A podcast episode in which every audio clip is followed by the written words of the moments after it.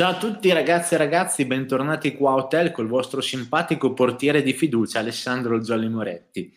Allora, siamo nella puntata finale di Hotel per la stagione 2020 e ovviamente era partita l'idea di fare la classica puntatona finale col meglio della musica indipendente o meno, insomma quella che più o meno ascoltiamo sempre qui nella nostra hall. In realtà però Babbo Natale è arrivato in anticipo, visto che e il DPCM era alle porte, ha detto vi porto un regalo in anticipo. E questo regalo è un'intervista questa sera su, su, nella nostra hall dell'albergo, un'intervista con una scrittrice con cui abbiamo l'onore e il piacere di fare anche una chiacchierata, quindi è la prima esperienza sia per me come intervistatore che per Hotel di avere veramente un ospite ed è un piacere averla con noi.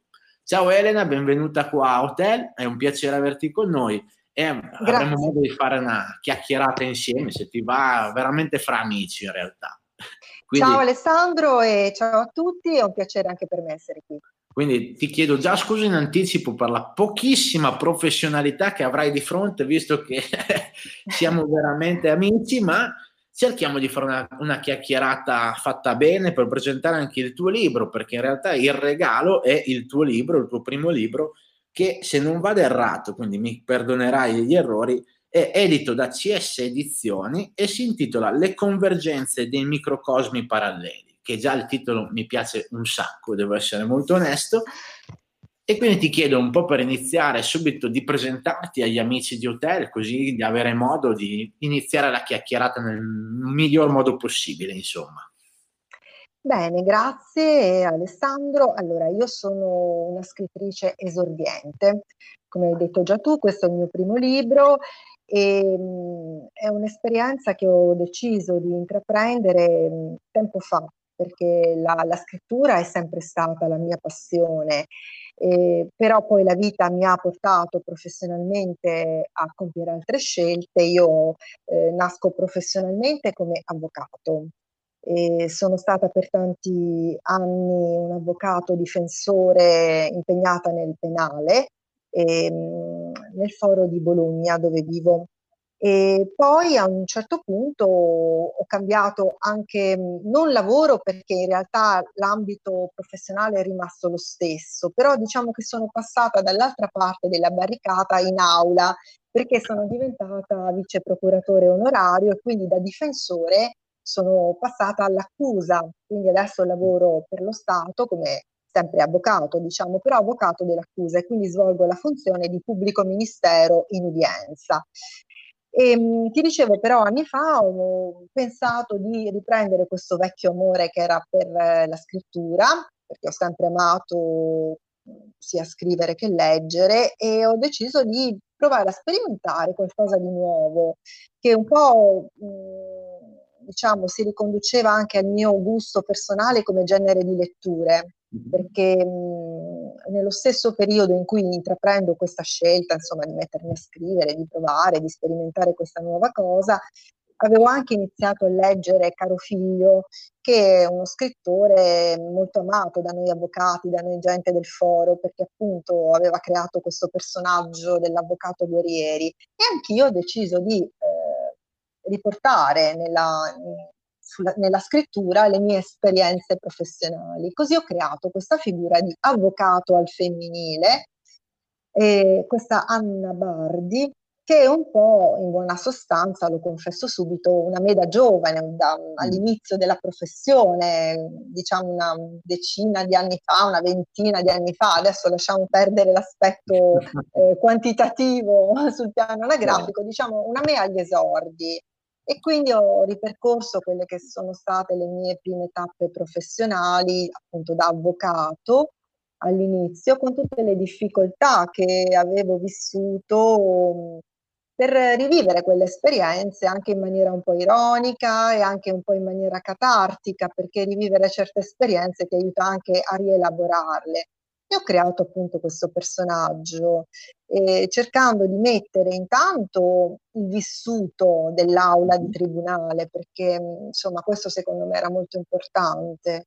E poi anche un po' di ironia, quindi non soltanto tecnicismo, però anche molta ironia, ecco questo era la, lo scopo. quindi cercare anche un po' di esorcizzare i demoni di un tempo, no? Magari esatto, esatto. Un, L'idea era esatto. no? L'idea è stata quella, siccome ci sono delle cose che magari quando siamo più giovani enfatizziamo molto, allora viviamo in maniera quasi drammatica, ripercorrere certe esperienze eh, ad anni di distanza, quando si ha un po', come dire, di maturità in più anche per ridere di certe tragedie, fra virgolette, mi ha consentito appunto di esorcizzare tanti, tanti demoni del passato. Quindi possiamo dire che di autobiografico c'è molto. Mm, sì, c'è moltissimo, non lo nego e non vedo perché dovrei farlo. Eh, è, è, qualcosa che mi piace anzi eh, rimarcare c'è proprio tanto di me dentro Anna, ma anche dentro le esperienze che ha vissuto, dentro i personaggi che ho creato, che ovviamente sono personaggi di fantasia, come si dice anche con una sorta di clausola di stile, in ogni riferimento fatto in persone. In realtà c'è molto di riferimento. Ho creato dei personaggi di fantasia che però nascono dal compendio di persone vere, quindi di realtà, di, di situazioni reali. Quindi ti chiedo, ecco, la, il fatto di scrivere questo libro è stata una decisione presa per pura passione letteraria, mettiamola così, quindi la voglia di intraprendere questo viaggio nella, della scrittura, oppure anche proprio una voglia di buttare fuori qualcosa della tua vita anche professionale per sfogarti, ecco, in qualche cosa mm. che magari non ti piaceva, in qualche cosa che avresti mm. voluto o vuoi cambiare. Ecco, so se... L'uno e l'altro, ecco Alessandro, diciamo che sono entrambe componenti che hanno interagito nella determinazione di questo evento, perché eh, la passione letteraria, come ti ho detto, è qualcosa che ehm, ha assunto un ruolo ehm, di motore all'inizio, sicuramente nasce dalla voglia di confrontarmi con questo tipo di passione e anche di prova. Eh, però c'era la voglia di denunciare degli aspetti, appunto come abbiamo detto, di esorcizzarne altri, ehm, quindi di rappresentare un qualcosa di reale mh, mhmm, anche per portarlo a conoscenza, diciamo, proprio perché noi avvocati viviamo un po' nella nostra nicchia, quindi secondo me era giusto portare anche il lettore dentro questa nicchia. E infatti ti dico, leggendo le pagine del libro, quello che mi piace molto è riuscire a creare un personaggio principale, che è questa Anna, che è molto, molto umana. Ecco, non è quello che di solito si trova nei libri, mettiamola all'americana, no? che può essere okay. CSI o queste cose qua, ma trovare qualcosa di umano, di molto simile, di, in cui ci si può anche riconoscere leggendo, quindi le, le paure di un, di un, lavoro, le difficoltà che si possono trovare, le chiacchierate al pub, no? per esempio, che si trovano nel libro, è qualcosa di molto reale, ecco. È stato cercato, voluto, oppure è, na- è nato così naturalmente, insomma, durante la scrittura, questa cosa di umanità che c'è nel personaggio principale? È nato non, ehm, non in maniera studiata, però eh, in maniera cercata per, perché sentivo a livello di pancia di dover raggiungere questo risultato. La mia Anna è comunque frutto di un lavoro di tempo, nel tempo, perché sai, comunque facendo altro come lavoro ho sempre dovuto ritagliare minuti, anche gli spazi appunto temporali per poter costruire questo, questo progetto, per portarlo avanti. E, mh, all'inizio mh, non mi ero mh, non mi ero riuscita ad aprire così eh, a fondo come eh, ritengo di essere riuscita, almeno per quella che era la mia aspettativa, ehm, fino a trasmettere qualcosa proprio di molto immediato, ecco. Diciamo che Anna è veramente una me senza filtri e arrivare a questo tipo di risultato eh, è stato un processo anche questo, non è, non è venuto in maniera automatica, ma non era, eh, come dire, mirato ad uno scopo. Diciamo che è venuto naturalmente, ma nel tempo. Ok, allora guarda, visto che qua a Hotel noi ci teniamo molto, e ne abbiamo parlato nelle varie puntate, che i nostri ospiti avessero la voglia di presentare anche canzoni loro, con te abbiamo messo giù una sorta di playlist musicale che ci accompagnerà nella chiacchierata. Io direi di partire subito con la prima canzone che tu mi dicevi far parte anche un po' del libro, no? E quindi la prima canzone che andiamo ad ascoltare è dei Beloved con Sweet Harmony, che è una canzone leggendaria nel panorama musicale. Chi non la conosce chi più o meno, anche se ascolta metal, per esempio, una, un'ascoltatina gliela dà, diciamo così. Quindi ragazzi e ragazzi ci ascoltiamo la prima canzone di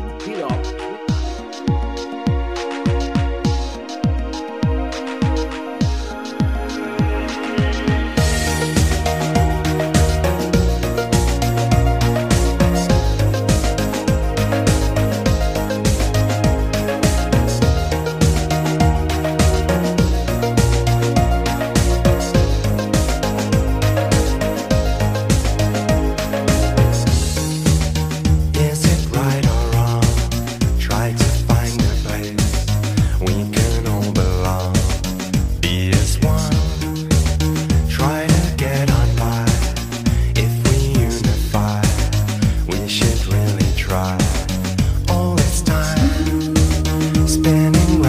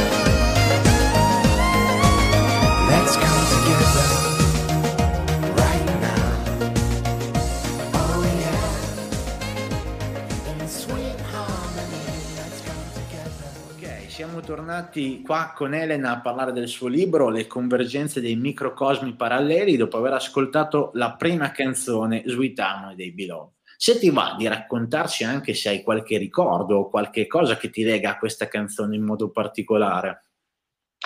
Beh, guarda, l'ho trasposto nel romanzo perché eh, sempre per fare riferimento a dei tratti autobiografici, eh, è la canzone che mi ricorda un ragazzo che mi piaceva molto all'università e mh, rispetto al quale io con le mie amiche abbiamo fatto le solite follie che si fanno a vent'anni, gli appostamenti fuori dal suo posto di lavoro per aspettare che uscisse, eh, stando tutte là insieme, eh, dandoci un segnale ehm, per, per, fare qualcosa piuttosto che insomma tutte quelle cose stupide da ragazze che però eh, cementano l'amicizia alla fine, più che essere utili e funzionali allo scopo immediato, che era quello appunto di abboccare il ragazzo, eh, sortivano delle grandi risate, delle grandi situazioni cameratesche. Quindi eh, l'ho messo nel, nel, romanzo proprio perché ci sono degli spunti, come dire, nostalgici rispetto a questo periodo universitario, al rapporto con le amiche con cui Anna ancora vive in casa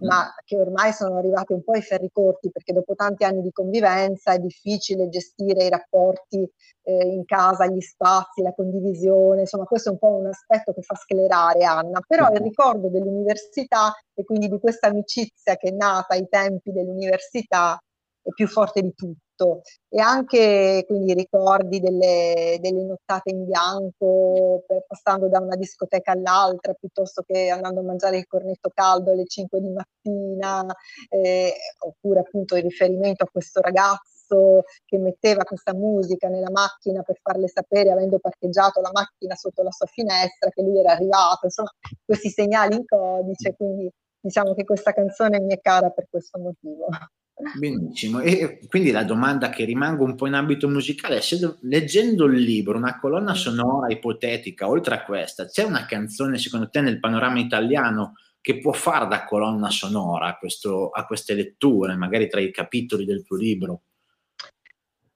Allora, nel panorama italiano so, qualcosa di Emma Marrone penso che mm. potrebbe piacermi. Penso sì, perché comunque vorrei una voce femminile, eh, visto che il romanzo è un romanzo al femminile.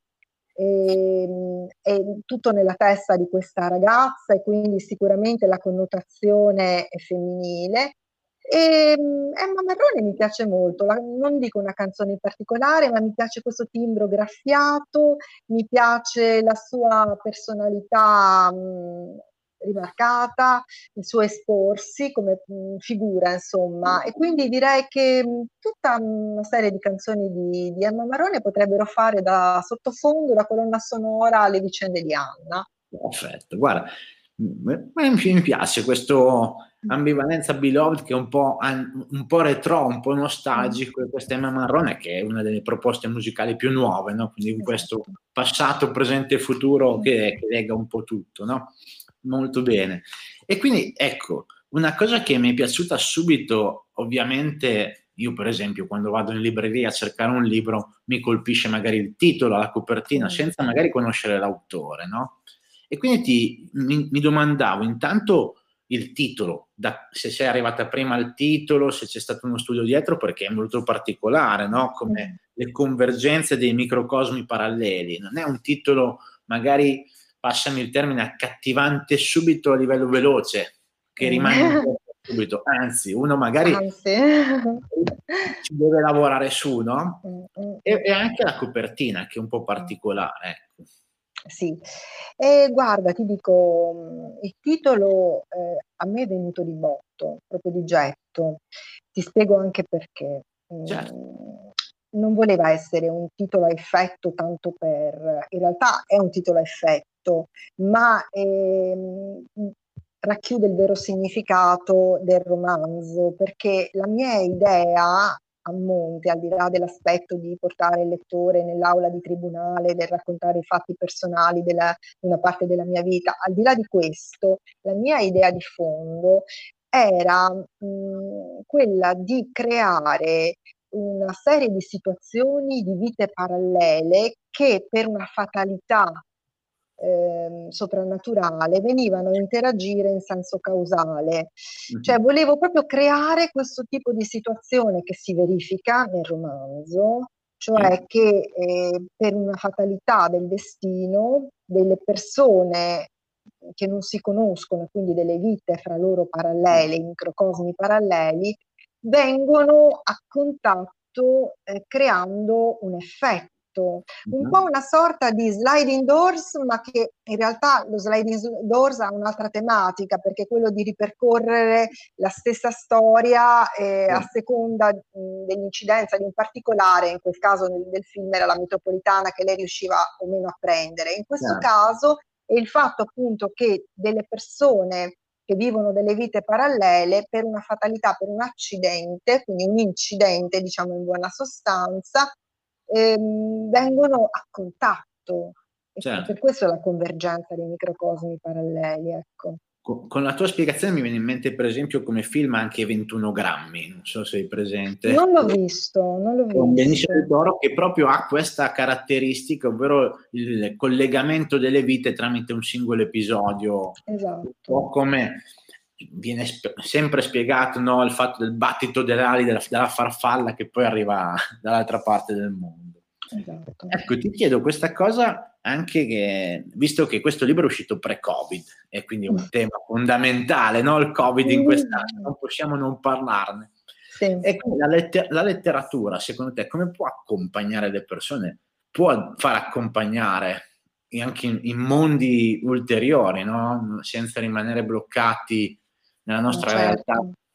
È il bello della, della letteratura, è il bello del, dell'avere un libro che ti aspetta a casa o che comunque riesce a portarti in un mondo, a estraniarti, a portarti in un mondo altro. E io penso che sia una magia che nessun altro tipo di fenomeno tecnologico o meno che, che possa essere eh, può mai creare. Cioè il libro ti accompagna in una dimensione parallela in cui eh, tu vivi e vivi quindi le esperienze e le vite di altri, è meraviglioso. E quindi parlando di credere, di sognare anche altri mondi, passiamo anche alla seconda canzone di Elena di questa nostra playlist musicale, che si intitola Believer e quindi un po' mi ricorda queste, questi passaggi di cui abbiamo parlato degli Imagine Dragons. Quindi proseguiamo anche l'ascolto di musica con gli Imagine Dragons.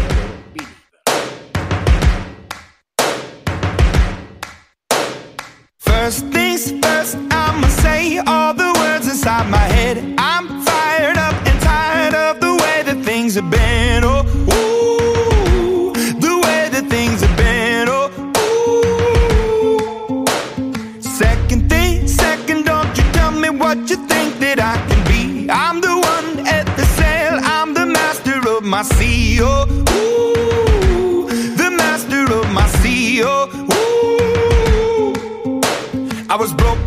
a young age, taking my soak into the masses, writing my poems for the few that look at me, took to me, shook at me, feeling me, singing from heartache, from the pain, taking my message from the veins, speaking my lesson from the brain, seeing the beauty through the.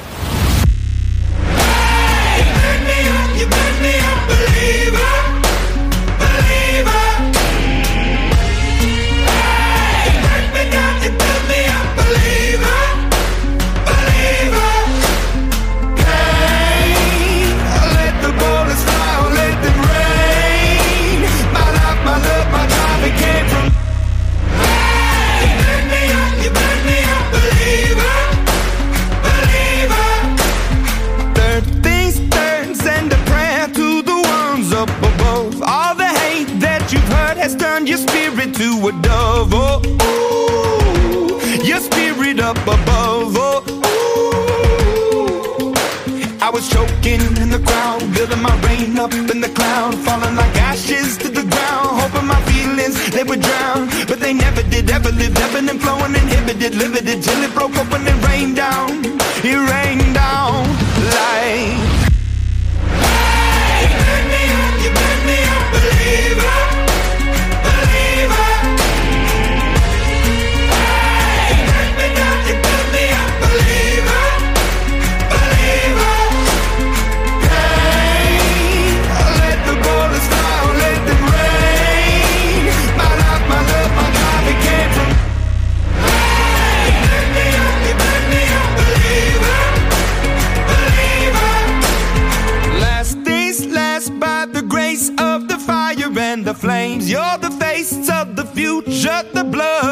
veins, oh ooh, the blood in my veins, oh ooh. But they never did, ever lived, ebbing and flowing, inhibited, limited, till it broke up when it rained down. It rained down like.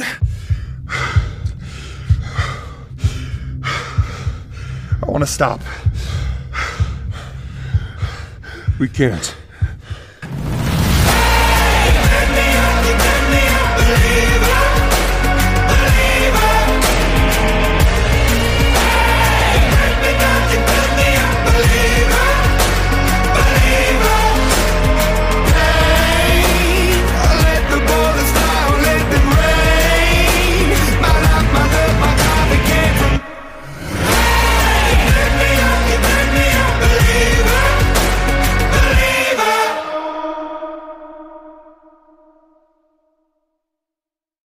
Eccoci tornati qua con Elena, Elena Nittoli e il suo libro Le convergenze dei microcosmi paralleli.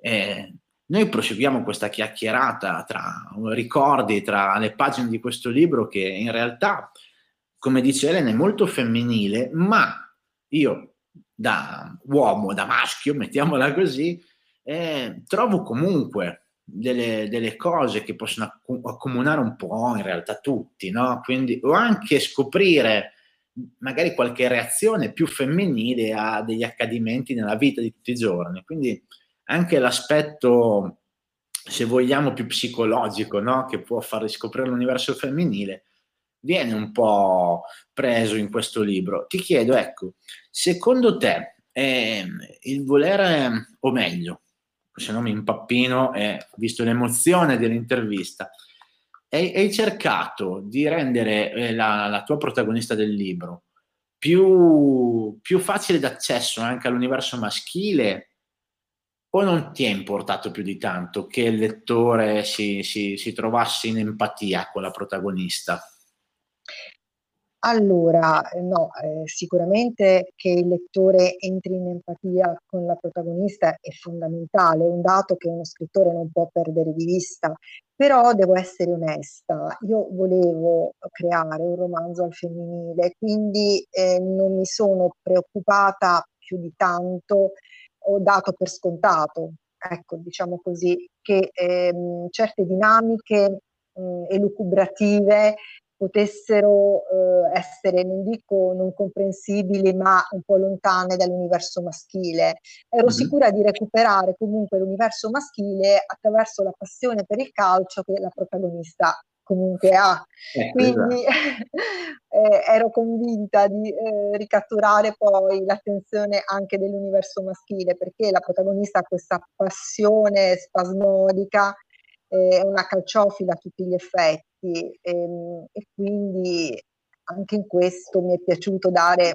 un tocco femminile ad un uh, fortino maschile, insomma, perché il calcio per tanto tempo è stato considerato un po' un feudo, un presidio di tipo maschile, ma in realtà sono tante le, le donne che, che, amano in maniera viscerale il calcio, proprio come gli uomini, come i signori uomini. Quindi eh, mi è piaciuto fornire anche qui un taglio un po' femminile, come il discorso dell'avvocato, l'avvocato al femminile, ma anche la tifosa al femminile, quindi non solo il tifoso, la tifosa proprio pazza per, per la sua Inter, eh, per cui insomma ero convinta che tanti argomenti avrebbero poi ricatalizzato anche l'universo maschile e l'attenzione dell'universo maschile però volevo che fosse quanto più spontaneo. Quindi, Ma infatti quindi... la spontaneità si trova molto, e io poi magari faccio qualche spoiler, come si dice adesso, no. ma non mi perdono, mi perdono, no, in realtà no, scherzo, ma mi piace molto per esempio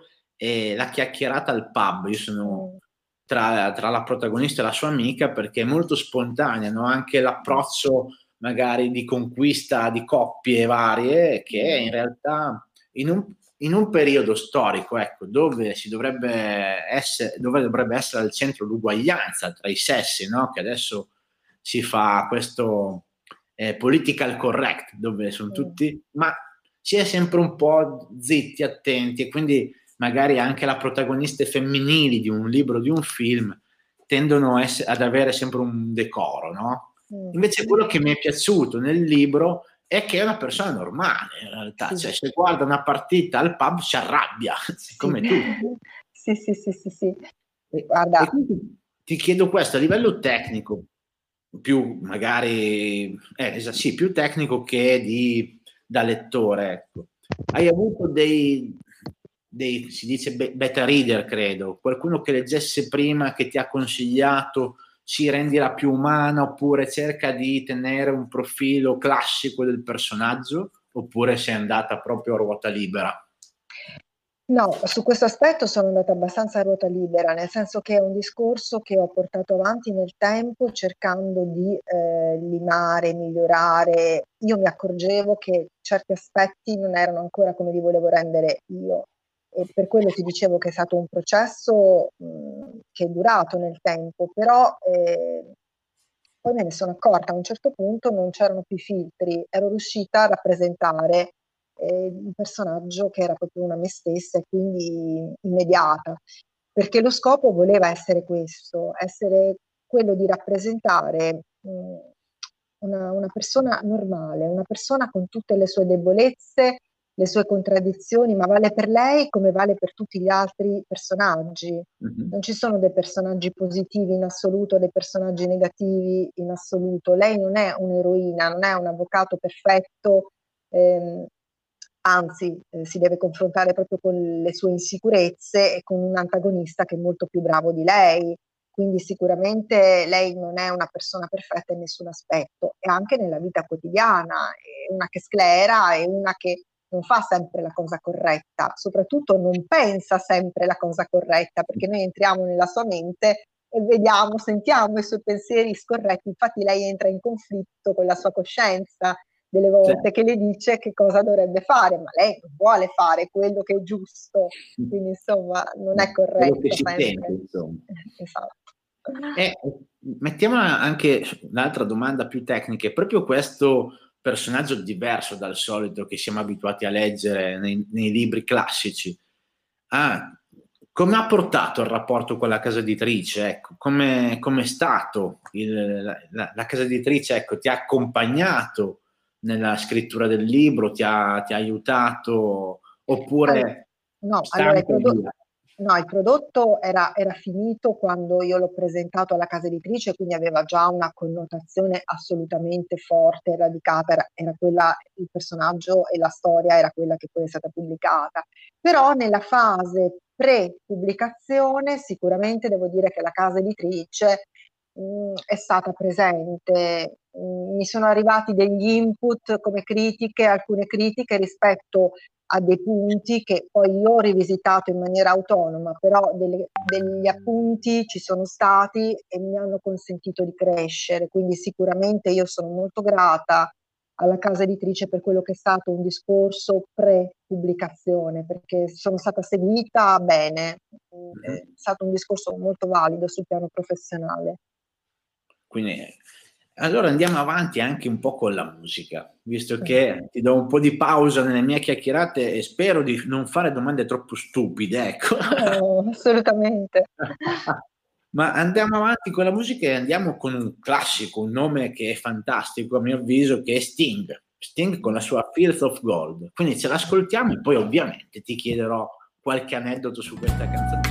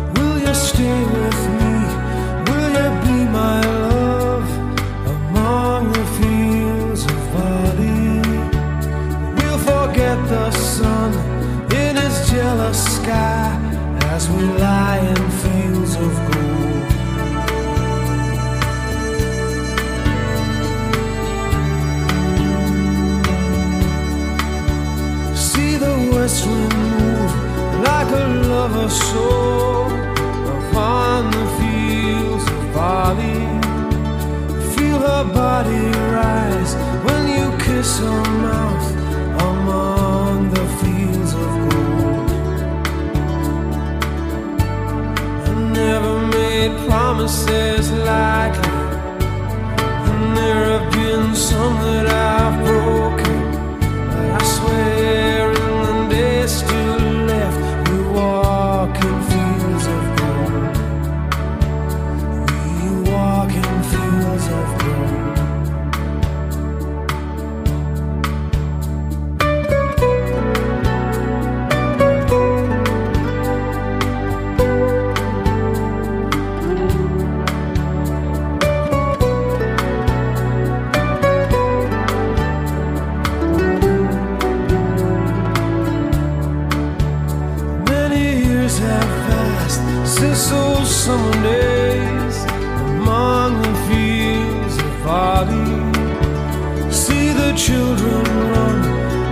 sun goes down among the fields of gold.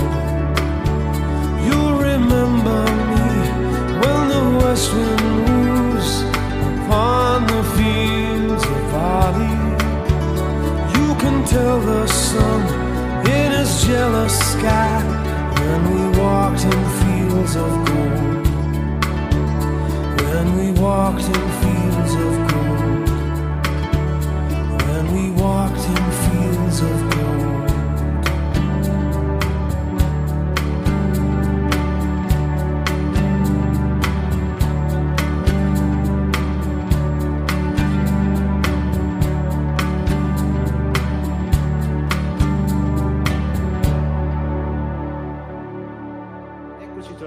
hotel nella nostra hall con Elena Nittoli parlando del suo libro Le convergenze dei microcosmi paralleli. Come sempre usiamo la fantasia, quindi siamo tutti insieme con un bicchiere di vino e un buffet preparato dallo chef dell'albergo. Molta fantasia, lo so ragazzi, però cerchiamo di usare anche quella. No? Parliamo di libri, quindi la fantasia è fondamentale.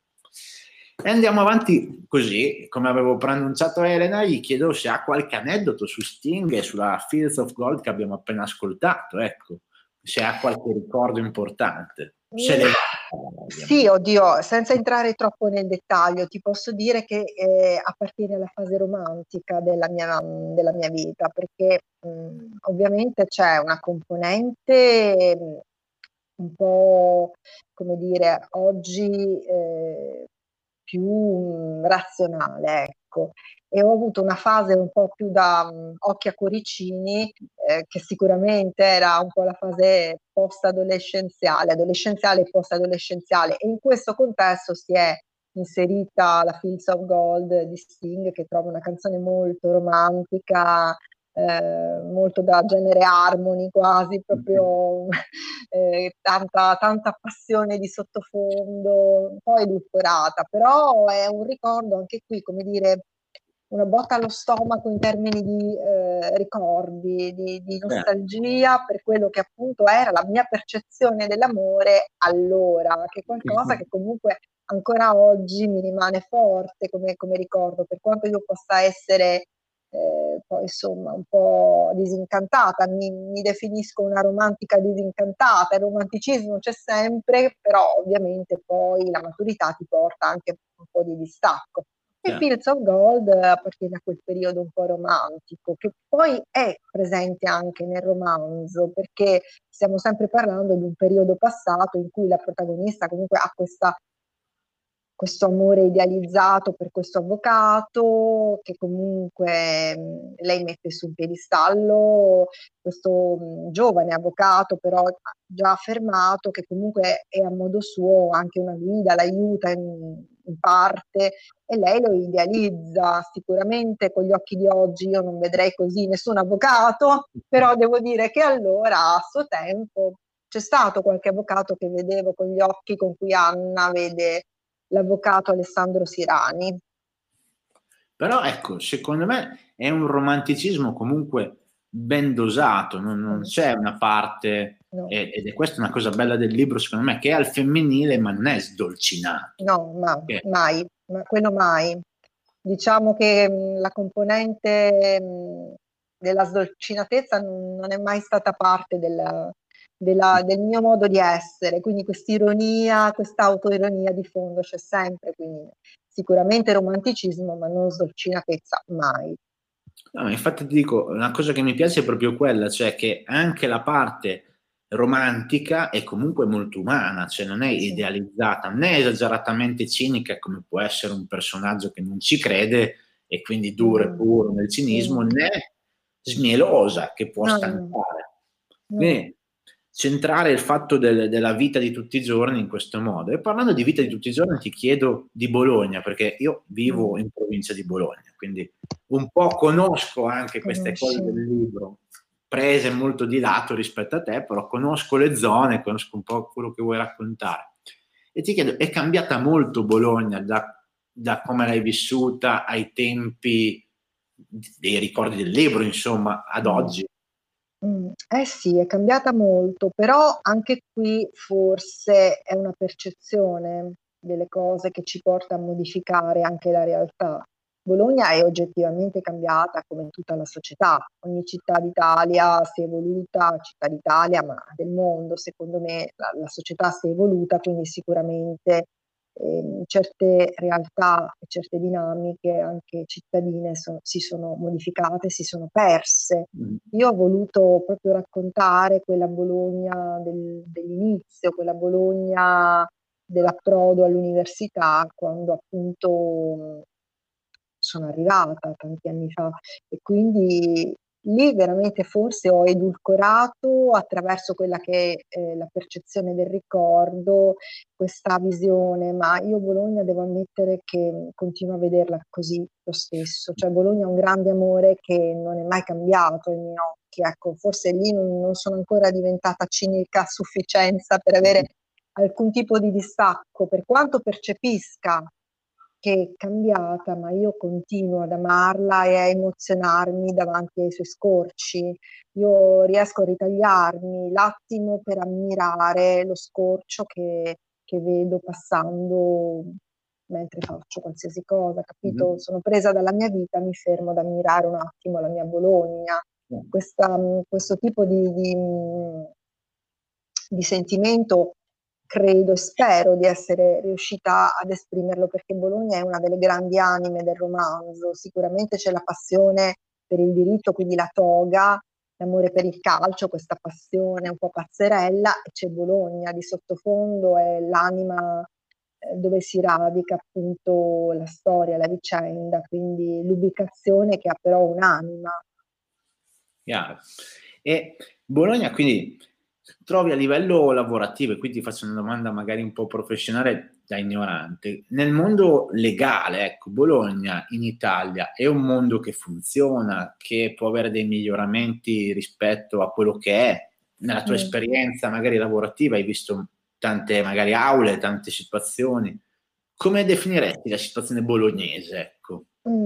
Mm, la situazione bolognese, allora, in questo momento specifico non la vedo me- messa meglio che altrove perché siamo in un momento di forte crisi, ma penso che mh, questo sia un discorso un po' eh, attinente al momento storico che stiamo vivendo, quest'ultimo particolarmente nevralgico, per cui non sarei sincera se dicessi che le cose funzionano. In questo momento non funziona niente e la, l'universo giustizia è particolarmente in crisi, secondo me, proprio perché è una macchina farraginosa che si è inceppata più e più volte e questa situazione da Covid ha esasperato qualcosa che si era già assolutamente ingolfato. Però devo dire che la realtà professionale giuridica, diciamo, l'anima giuridica di Bologna, beh, insomma, Bologna ha una cultura giuridica che risale proprio ai tempi della nascita dell'università, voglio dire, l'università nasce proprio con l'università, l'Ateneo di giurisprudenza, Irnerio, insomma, noi siamo la storia. Dico noi perché ovviamente mi sento parte piccola, un puntino di tutta questa storia e ne sono fortemente orgogliosa, per cui in questo senso c'è una tradizione che il mondo ci invidia in questo aspetto sicuramente l'universo giuridico bolognese, quello insomma di un certo livello in questo senso. Benissimo, io ne approfitto per un'altra pausa musicale, passiamo da Sting, quindi Fields of Gold e il suo romanticismo, a una canzone decisamente con un appeal molto diverso e parliamo di Ava Max e la sua Sweet But Psycho, no? che un po' se vuoi è anche il personaggio del libro, che può essere dolce, poi c'ha questi momenti po'... momenti.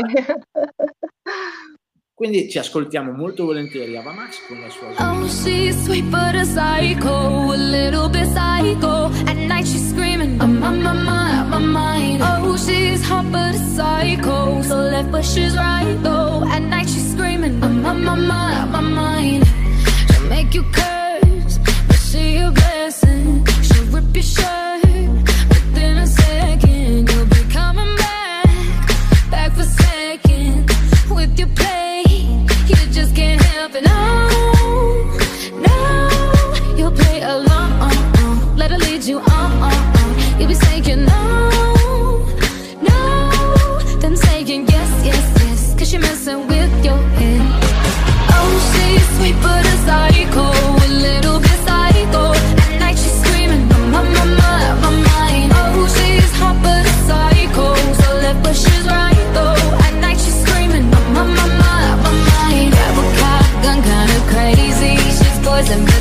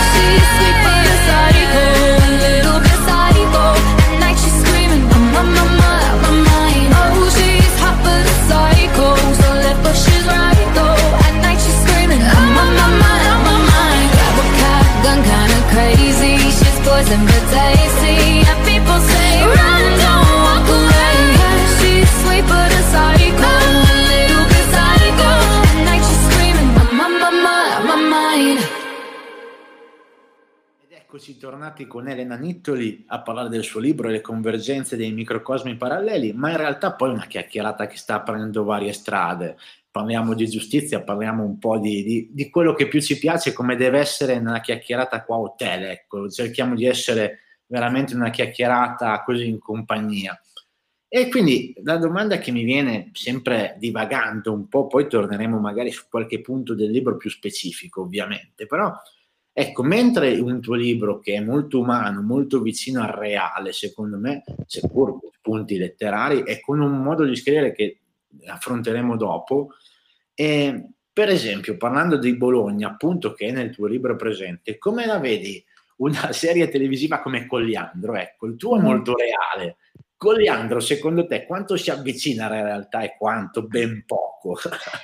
Sì, allora eh, a me piace, mm, vuoi proprio per questa ubicazione felsinea che mm, non posso non apprezzare, mm, è ambientato spesso nei luoghi dove io mi muovo professionalmente, ma dagli albori, proprio dico da quando ho cominciato, la location è un po' quella, quindi sicuramente mi piace, però, però parliamo ecco, eh, di quello che io no, ho voluto non mettere nel mio romanzo, cioè una realtà eh, completamente distorta a livello eh, professionale, a livello del reale, c'è anche questo rapporto col pubblico ministero, insomma non c'è molto di reale, devo dire dal mio punto di vista.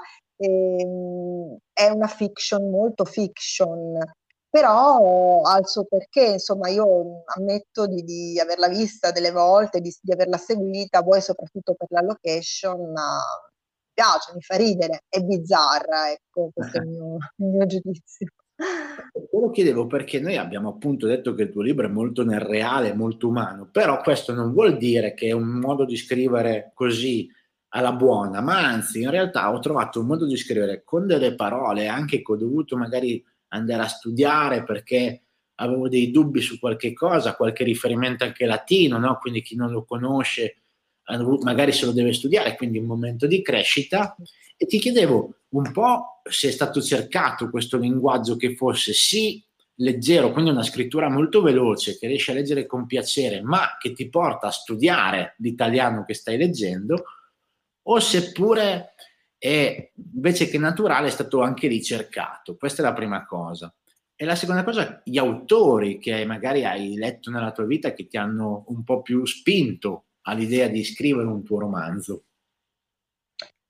Allora, ehm, la ricercatezza è, è, qualcosa che ho cercato anzi di ehm, misurare perché a me viene molto spontaneo. Io una, mh, mm, come dire, eh, di fondo una preparazione classica molto radicata, per cui diciamo che l'aspetto umanistico deborda nei miei dialoghi, nelle mie considerazioni. Ci sono delle mie amiche che mi prendono in giro e dicono ma anche su WhatsApp scrivi in latino, ma che palle, cioè, capito? Mi viene molto spontaneo, c'è cioè questo liceo classico che riemerge.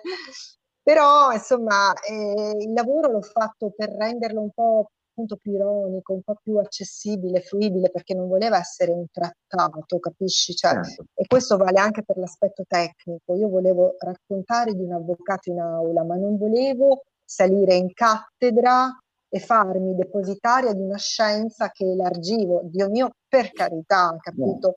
Volevo, e su questo ho dovuto lavorare in limare, per cercare di infilare la frase di latino dietro una labarda spaziale di Goldrake, cioè, capito?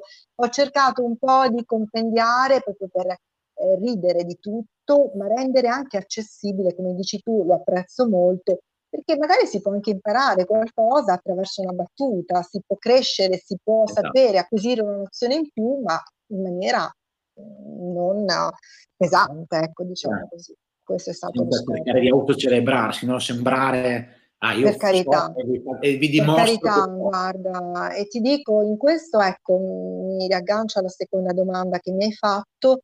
Io mi sono molto, come ti dicevo, ehm, ispirata a quello che è stato questo canovaccio in, in, impostato proprio da Carofiglio, perché prima di Carofiglio secondo me l'avvocato era un finto poliziotto e anche dopo Carofiglio purtroppo molti autori eh, di genere, di questo genere, continuano a cadere in questo equivoco, a rappresentare questo universo legale come un'alternativa al, um, all'universo poliziesco. In realtà l'avvocato non deve cercare, da Perry Mason in poi è andata avanti così, ma non deve cercare il vero colpevole per far scagionare il suo assistito. Mm. L'avvocato fa tutt'altro, no?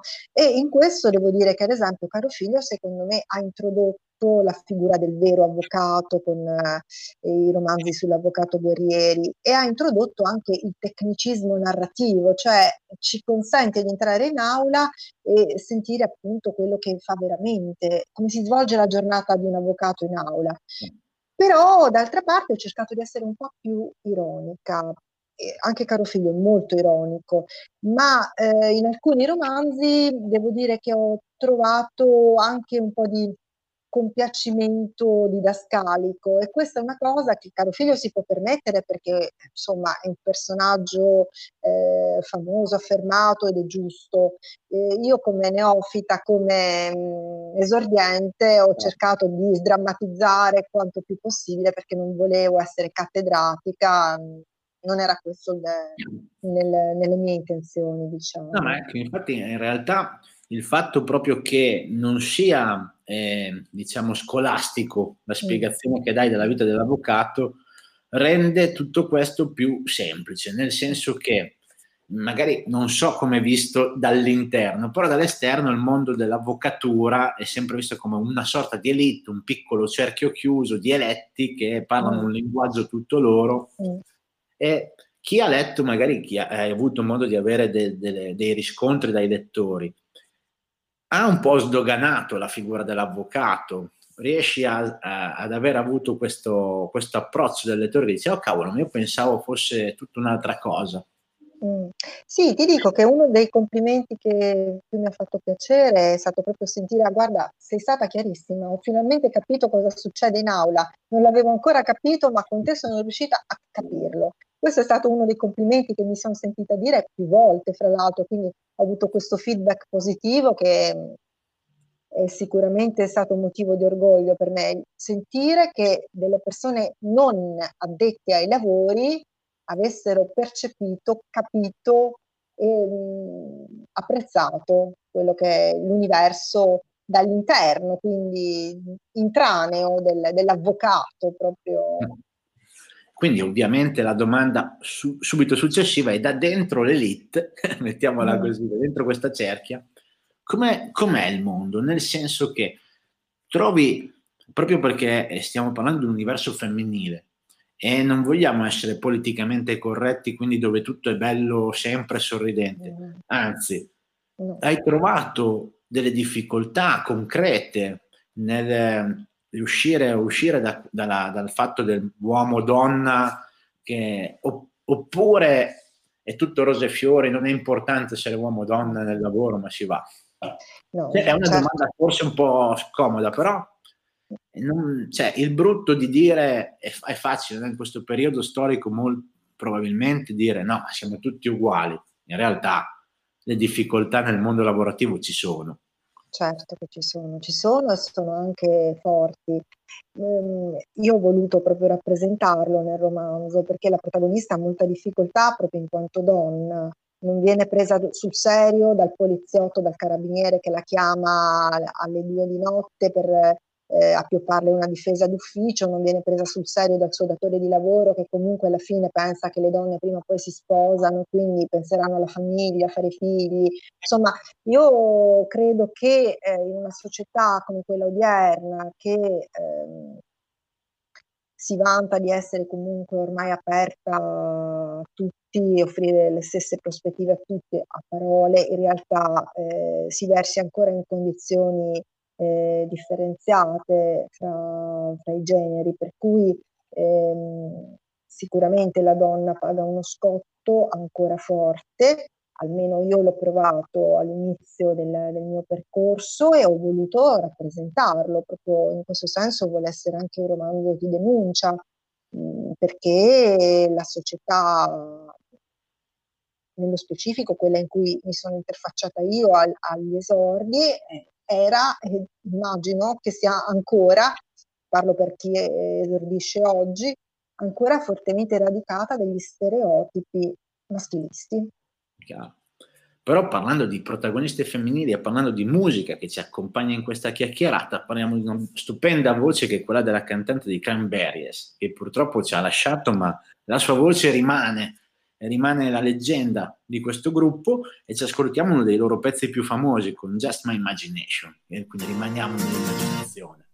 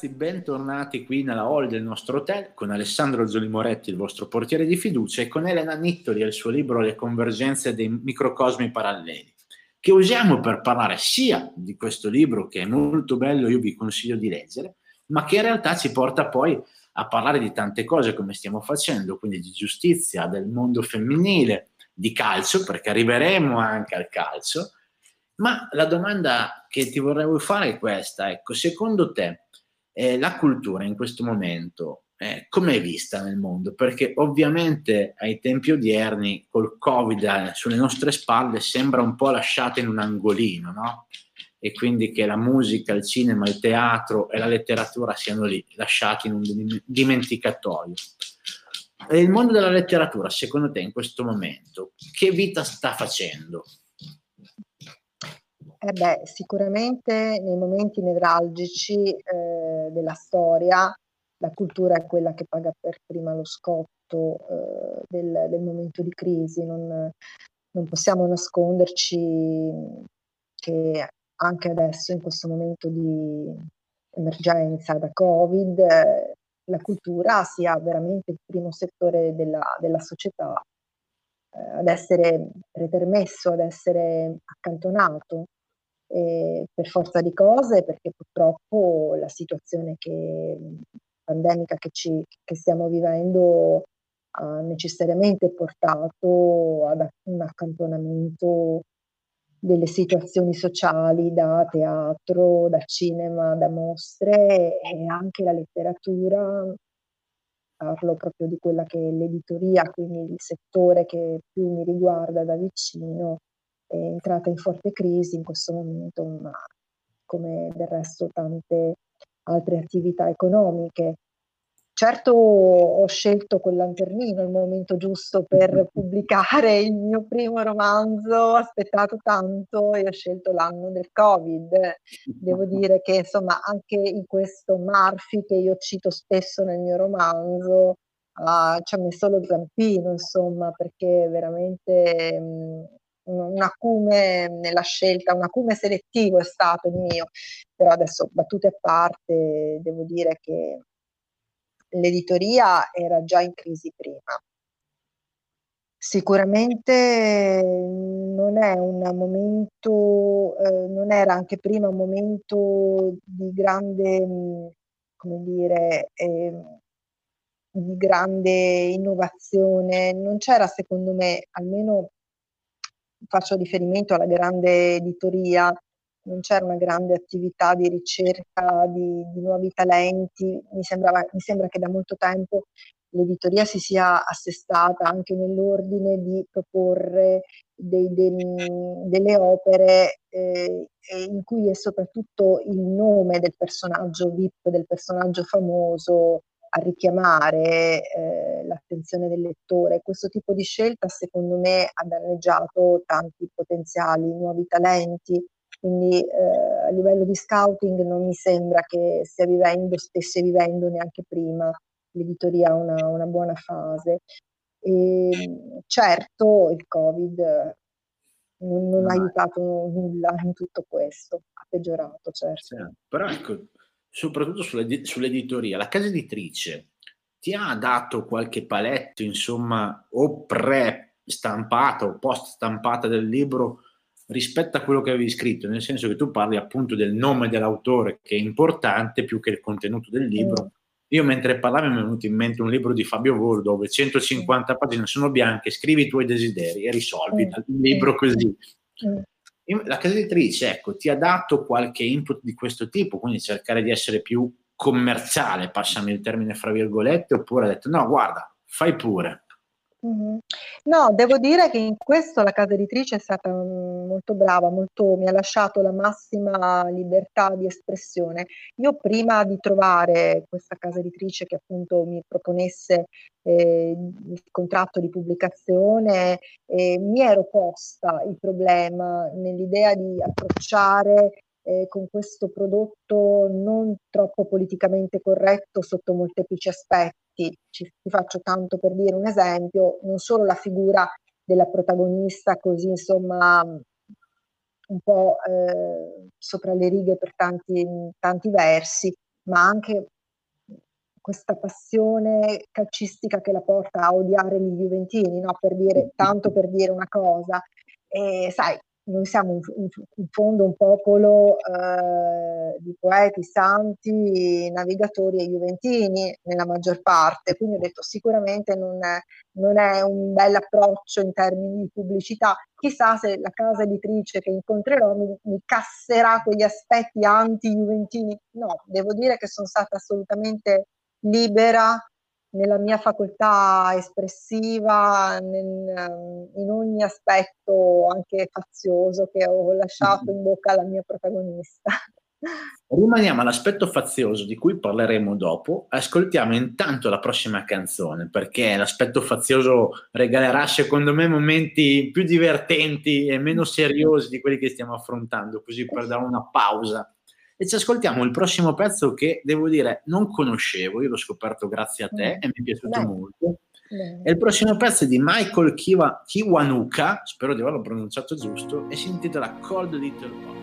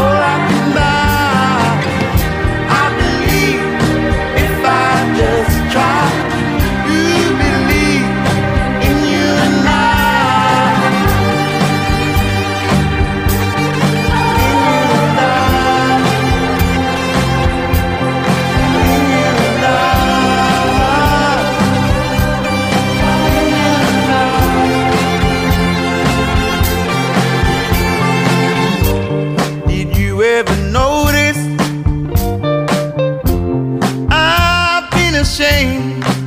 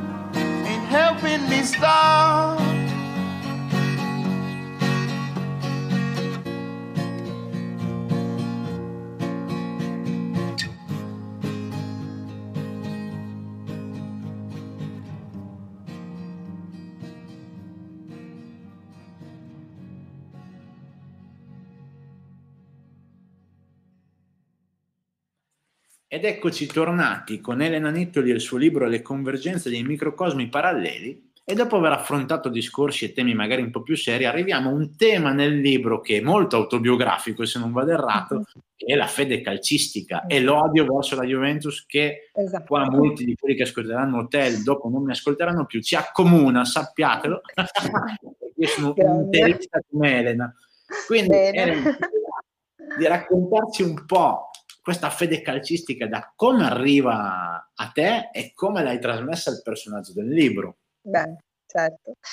Allora, arriva a me in maniera molto casuale, perché mh, io non ho tradizione calcistica, non ho una- un papà, uno zio, un fratello, un fidanzato, qualcuno che mi ha introdotto alla, alla fede calcistica. È stata una cosa tutta mia.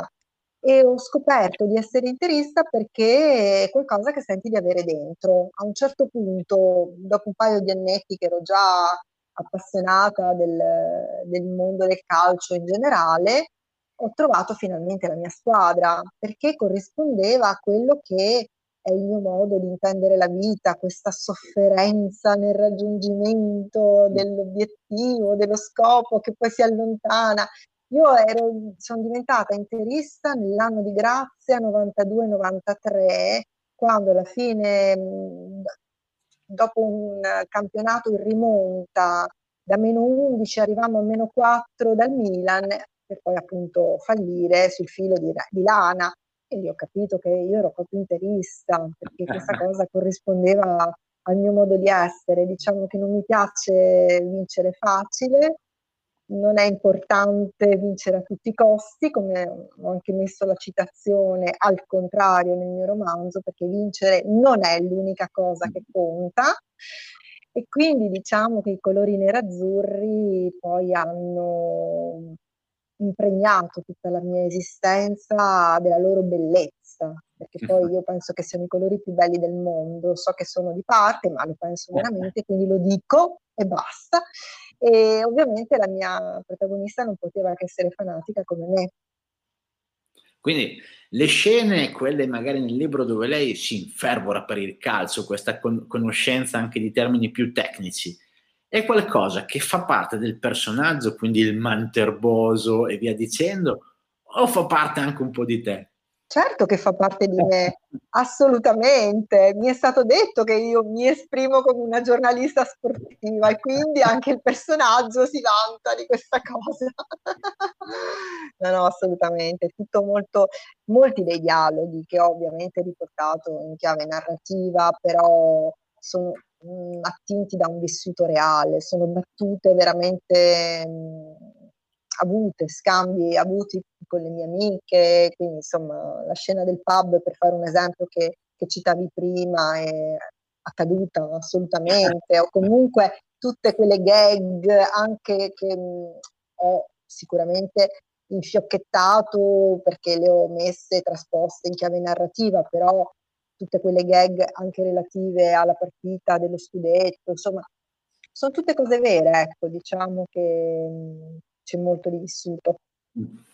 Bene, bene, quindi è, è bello vedere che c'è un, un'autrice che mette del suo nel libro e che non, non lo usa per nascondersi, insomma, o meglio, la domanda che ti chiedo è, lo trovi una cosa che anche in futuro hai altri progetti letterari in mente o pensi che sia stata un'avventura da chiudere lì, insomma, uno sfizio?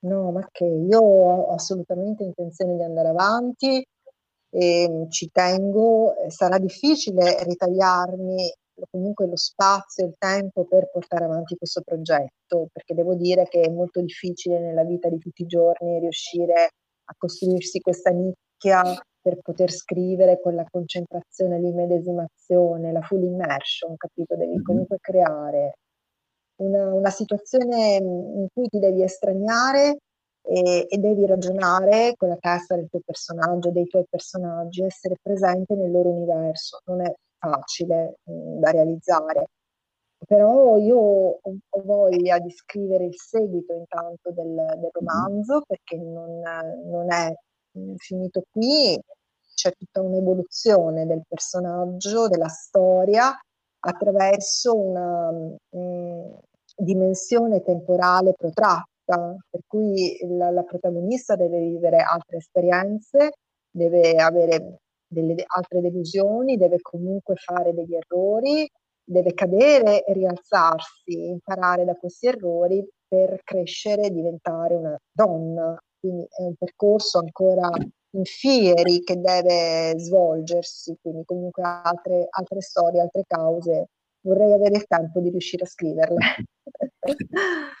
come dici tu, in effetti il mondo dell'avvocatura è, è, particolare perché in realtà inizi l'avventura a un'età che dovrebbe essere già adulta, quindi se non vado errato intorno ai 32-33, correggimi. Beh, un po' prima, io ho cominciato prima perché mi sono laureata presto e anche eh, abilitata subito, però è comunque un'età intorno ai 28 anni, quindi non sei una ragazzina, capito? Eh. Rispetto ad altre realtà lavorative, sei comunque quasi una donna, anche se oggi un po' si sono dilatate, le, il range dell'anagrafico si è dilatato, ma comunque il giovane avvocato non è poi un ragazzino, in effetti.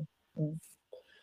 Allora, io ti chiedo questo, insomma, per andare a chiudere questa puntata di hotel che è stata interessante, molto interessante. Io ti ringrazio per questa esperienza personale che mi ha profondamente arricchito, sia per un'esperienza, usiamo questo termine professionale, no? In questo mondo che sono i podcast, sia perché è un libro che, come dicevo prima, fa sì che venga arricchita la tua persona, quindi andare alla, ricerca dei termini, e sia perché vieni arricchito come essere umano dal fatto di avere una protagonista così reale. E quindi arrivo a, a chiudere chiedendoti questo, il libro invece da lettore arricchito, da scrittrice ti ha arricchito? Molto, guarda, ti ringrazio per questa domanda perché mi piace moltissimo. Mi ha arricchito molto perché eh, questo processo a cui facevo riferimento prima, quindi la capacità, la voglia di eh, riportarsi a delle situazioni, delle dinamiche del passato per esorcizzare delle paure, delle, delle realtà che comunque prima costituivano magari dei demoni, oppure erano del, degli approdi, erano visti come delle, dei punti finali di approdo, quindi finalisticamente parlando, proprio dei risultati da raggiungere. E, e poi sono stati ridimensionati oppure sono stati anche falliti magari.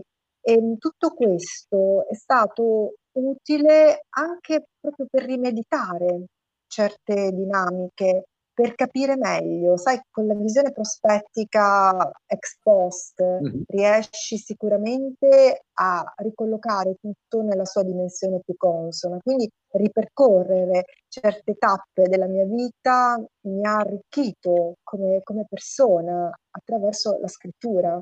Quindi è stato come un processo di psicoanalisi che mi ha portato a delle consapevolezze ulteriori. Io ti ringrazio, questa ultima risposta fa, capire ancora una volta l'importanza della cultura e della letteratura italiana e Mm. non. E quindi io ringrazio davvero Elena Nittoli di essere stata con noi a Hotel di cuore.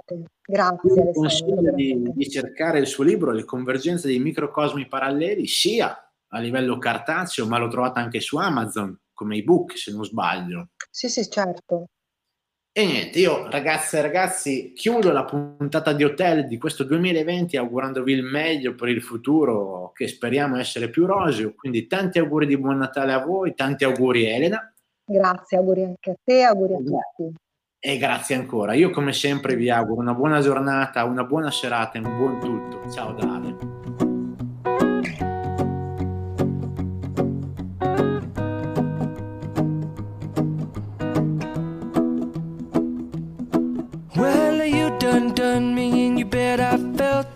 tried to beat you, but you're so hot that I melted. I fell right through the cracks.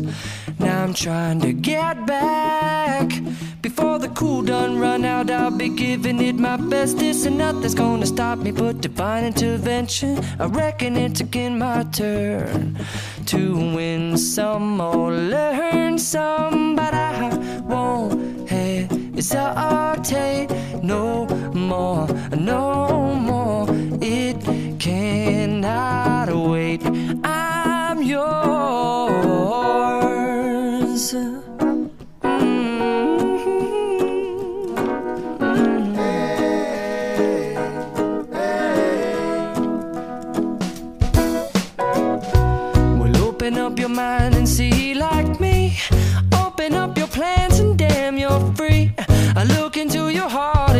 find love, love, love, love.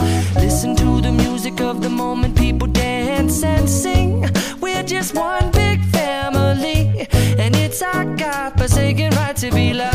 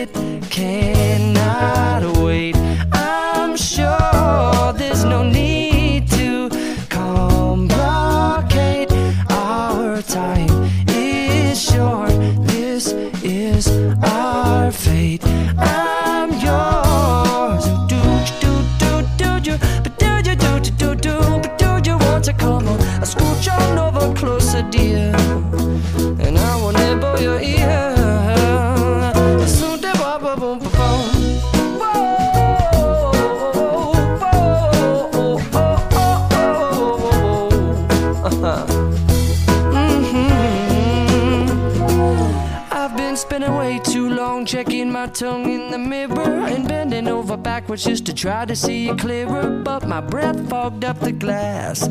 And so I drew a new face and I laughed. I guess what I'll be saying is there ain't no better reason to rid yourself of vanities and just go with the seasons. It's what we aim to do.